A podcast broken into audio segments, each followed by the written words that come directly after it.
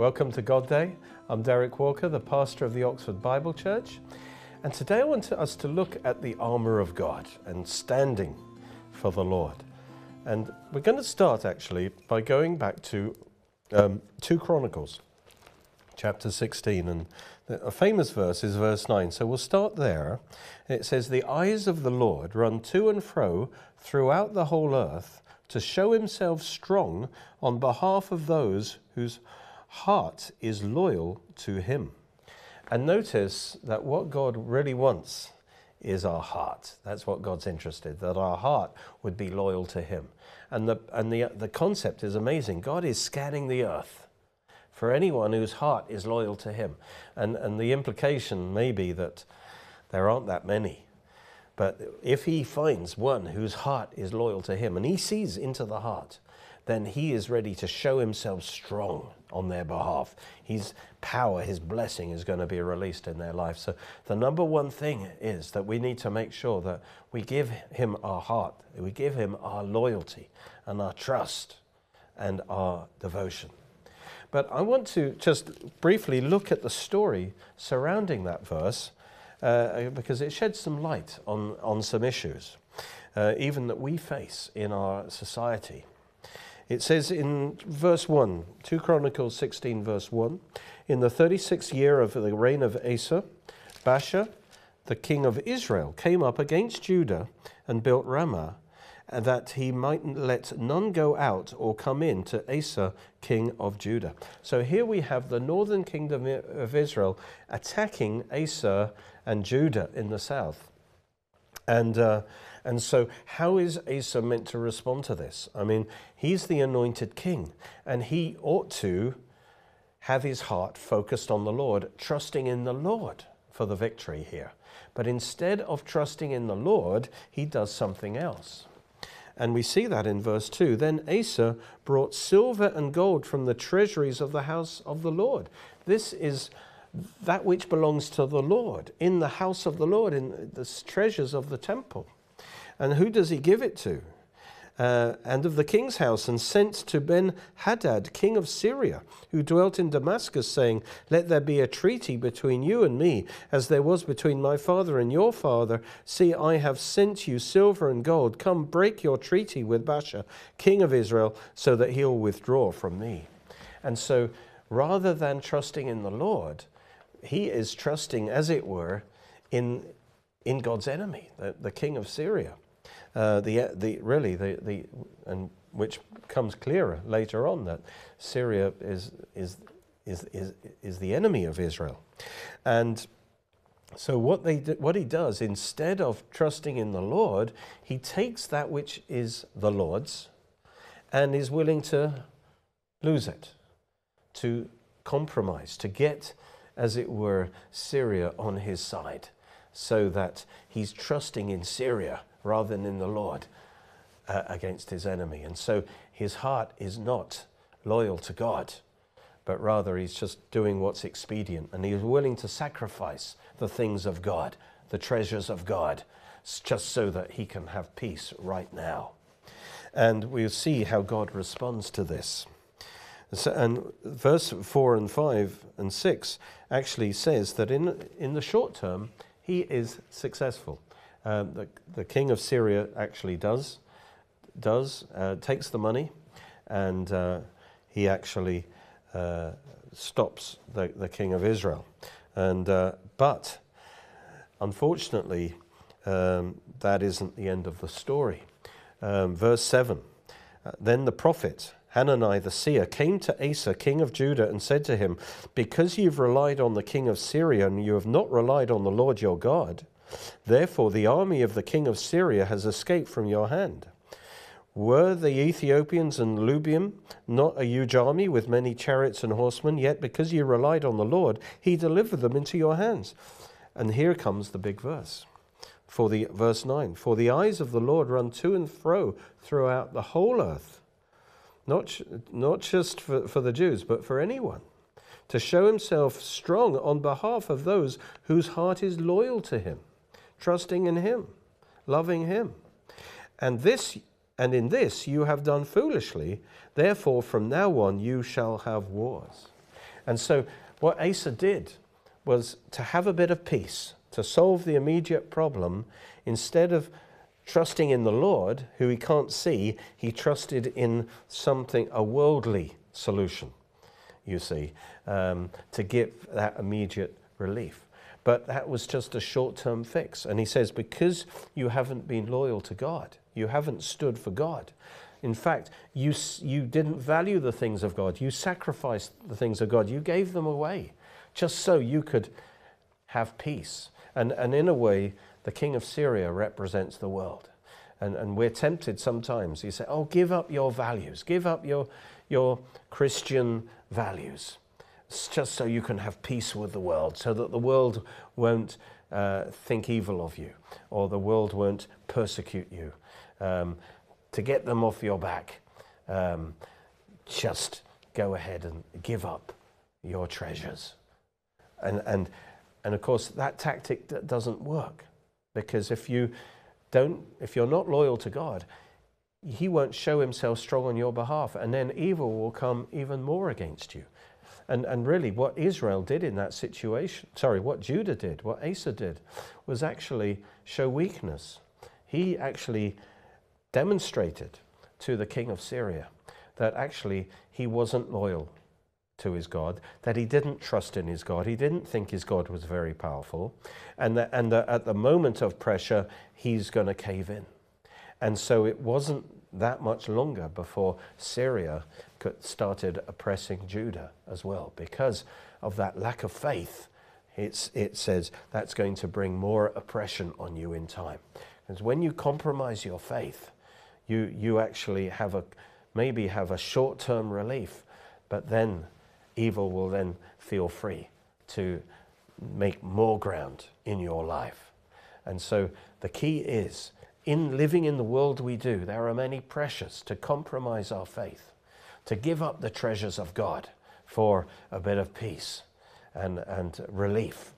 And, uh, but remember, if, if your heart isn't loyal to God, He won't show Himself strong in your life. But if you keep stand strong and be loyal to God, He will see it. He's scanning the earth continually, and He will show Himself strong on your behalf. So the question is how can we stand strong in an evil world? And here I want to go to Ephesians chapter 10. And here he gives two keys for us to stand strong against the powers of evil. Ephesians 6, verse 10, let's start there. We're going to look at the Spirit of God and the armor of God. Verse 10 Finally, my brethren, be strong in the Lord and in the power of his might. Now, here he's talking about the power of the Holy Spirit. And earlier in Ephesians, he talks about the power of the Holy Spirit that raised Christ from the dead and made him alive and raised him to the right hand of God. And that same power is, has actually been released into our spirit, made our spirit born again, and caused our spirit to be raised far above principalities and powers, and caused our spirit to sit down with Christ in the heavenly places. That power has already been released in our spirit. That's Ephesians 2. And then he says in, in Ephesians 1, he says, I pray for you that you might have a spirit of wisdom and revelation, that you might know the mighty power of God that is available to you in your life right now. And it's according to the power that raised Christ from the, the, the dead and raised your spirit from the dead in the new birth. That same power is available for you right now in your life. And in particular, here in Ephesians 10, he's bringing that concept to bear and saying that power, that power of the Holy Spirit is available to you right now to stand strong in the spiritual battle. Be strong in the Lord and in the power of his might. Don't be strong in your own strength, but draw upon the strength of the Holy Spirit. He's, he's the one that will enable you to stand strong and keep your heart loyal to God in this spiritual warfare. And so he says, Be strong in the Lord and in the power of his might. That's talking about the Spirit of God. But then he goes on and says, Put on the whole armor of God that you might be able to stand against the wiles of the devil. And so he talks about the wiles of the devil here. This is the, the methodeia, the strategies of the devil, the, the, the, the ways of the devil. He's, he's methodical in trying to make, find a chink in your armor and cause you to compromise. And so he says, in order to stand against the wiles of the devil, we need to be strong in the Lord and in the power of his might. But also, we need to put on the armor of God, which really means the armor that God gives us. And what we'll see as we look at the pieces of the armor is that he gives this armor to us through his word. Really, it's his word and his spirit working together. There's the power of his spirit, but to put on the armor is, is primarily about receiving the word of God in our life. And as we do that, we become armored up and protected against or any onslaught of the evil one. And so he says, um, put on the whole armor of God. And then, he, then he's going to describe it that you may be able to stand against the wiles of the devil. For we do not wrestle against flesh and blood, but against principalities, against powers, against the rulers of the darkness of this age, against spiritual hosts of wickedness in the heavenly places. So he's talking about the spiritual warfare that we're in, whether we like it or not as believers. We're in the spiritual warfare, and there is the kingdom of darkness and these principalities and powers trying to work against us, and the battle is over our heart. The battle is over whether we will stay loyal to God and to His Word, despite all the pressures coming to us through the world, through Satan, who controls the darkness of the world system. Uh, and he tries to work through our flesh to do that. So we need to be armored up if we want to play, uh, stand in the spiritual warfare and play the role God wants us to, to play as a Christian soldier. Um, and, and it's just an interesting fact that Paul, when he wrote this, was in, under house arrest in a, in a house or a flat in um, Rome and he was chained to a Roman soldier who was no doubt wearing the different pieces of the Roman armor, um, maybe a centurion. And so Paul could look at this uh, Roman soldier and see the analogies to our spiritual armor. And so he says in verse 13, he says, Therefore, take up the whole armor of God. We need the whole armor that you may be able to withstand in the evil day, and having done all, to stand. Stand therefore. So notice it's all about standing strong in the Lord, in his power. And this armor enables us to do that. It protects every part of us. And notice he says, in the evil day, there are certain days that are evil, that, that you know, we, we live in a way in, a, in an evil day. Um, but also in our lives, there may be particular attacks that come against us, and then it's particularly important that we are armored up in, in that day. So he then goes into detail. In, in verse 14, he says, Stand therefore, having girded your waist with truth. And here he's talking, first of all, about the belt of truth that, that went around. And this belt was the essential piece of the armor because everything was attached to the belt. The breastplate was attached to the belt, and then also the, the sword was, was put in the belt. Um, this belt was vital. And so if this belt was loose, everything would fall off and be loose. Um, without, the, without the belt, um, that, uh, that's like the foundation of the armor. And this belt of truth is called the belt of truth. And this is the truth of the Word of God. You see, in the spiritual warfare, we need to be wrapped around and have a, the belt tight, the belt of truth tight on us. This is all the, the truths of God, the promises of God needs to be wrapped around. We need to take the Word of God, take every promise of God and wrap it around us and so that it's firmly established on us that we've embraced this truth. You, you know, if the, if, if, if, the, if the belt is loose, then everything else is, is going to fall apart. So the belt of truth, if the belt is on, you're, you're ready for action. Um, we should wrap ourselves in the promises of God. there's a story of, of when a, a balloon, uh, one of these dirigible balloons, went, went up in the air, and there were men working, and they were holding onto the rope, um, dangling down from this balloon, and they went up. And some of them uh, kept holding on, afraid to, to drop to the ground. And but one by one, they dropped off. They couldn't hold on to the rope. But there was one man who stayed up there for half an hour, an hour until the b- balloon could be rescued. And they said, How on earth did you hold on to so long? He said, I didn't. I took the rope and I wrapped it around myself. And, and then it was easy because they, it held me. And so we need to wrap ourselves with the truth of God, what God has done for us in Christ, who God is. God is faithful. God, God loves me. God, I am a new creation in Christ, and so forth. And we wrap ourselves in all the promises of God, and we said, I believe I receive them. There is no condemnation for those who are in Christ.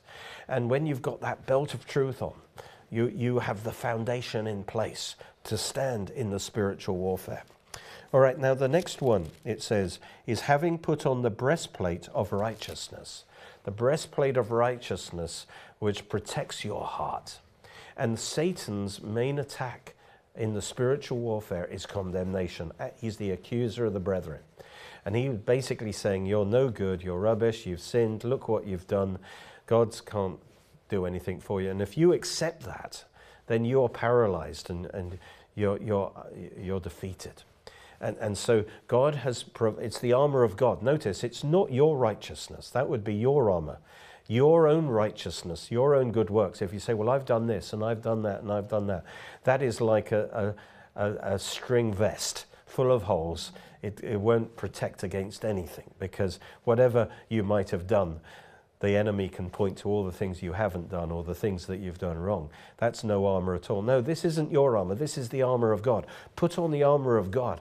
And God provided that armor for you, really, through the gospel. When we believe in Christ, His righteousness is given to us as a free gift. It's called His imputed righteousness. And we are clothed with the righteousness of Christ. And if you embrace that truth of the gospel, that I am now the righteousness of God in Christ. That righteousness becomes a breastplate. So when the enemy comes and says, Oh, you're no good, I'd say, No, I'm in Christ. Christ has forgiven me. There is no condemnation for those in Christ. Praise God, I am. Uh, praise God, I, I am uh, free from condemnation. Hallelujah. And then that is the righteousness of Christ. And then as we walk with God, then yes, His righteousness, His imparted righteousness begins to flow in our lives and we bear the fruit of the Spirit. But that's, that's also the righteousness of God that flows from God in Christ. But it's backed up by the imputed righteousness of Christ. That's what we stand on. So that if Satan points to our failures, we, we, we look to the righteousness of Christ and that we are clothed with his righteousness. So he has no grounds for attack.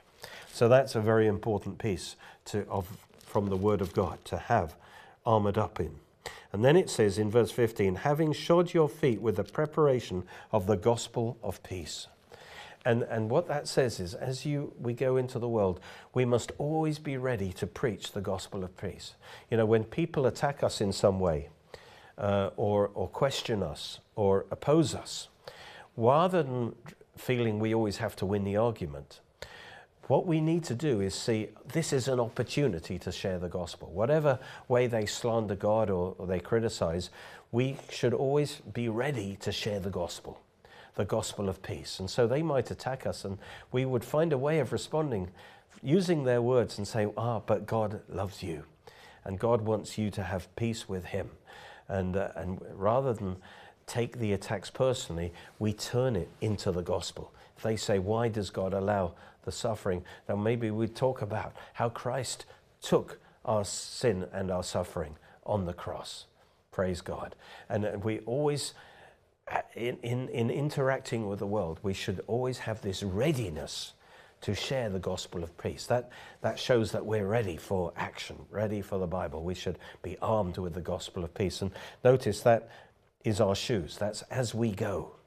We need to have our shoes on and that gives, and in the Roman shoes had long iron pieces so that they had a good grip in the, in the ground, kind of like studs, so that we have a firm footing. So that is the gospel of peace. And then it says, above all, uh, taking the shield of faith with which you may be able to quench all the fiery darts of the wicked one.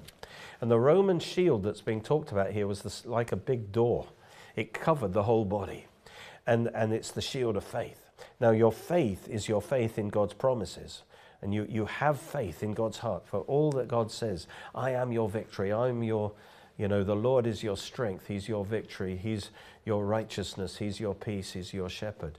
You know, we believe these things. But when it says taking the shield of faith, it means lift up the shield of faith in front of you. Put that faith out there in front of you between you and the enemy. And the way you do that is by your words. You confess your faith. And by confessing your faith, you release your faith.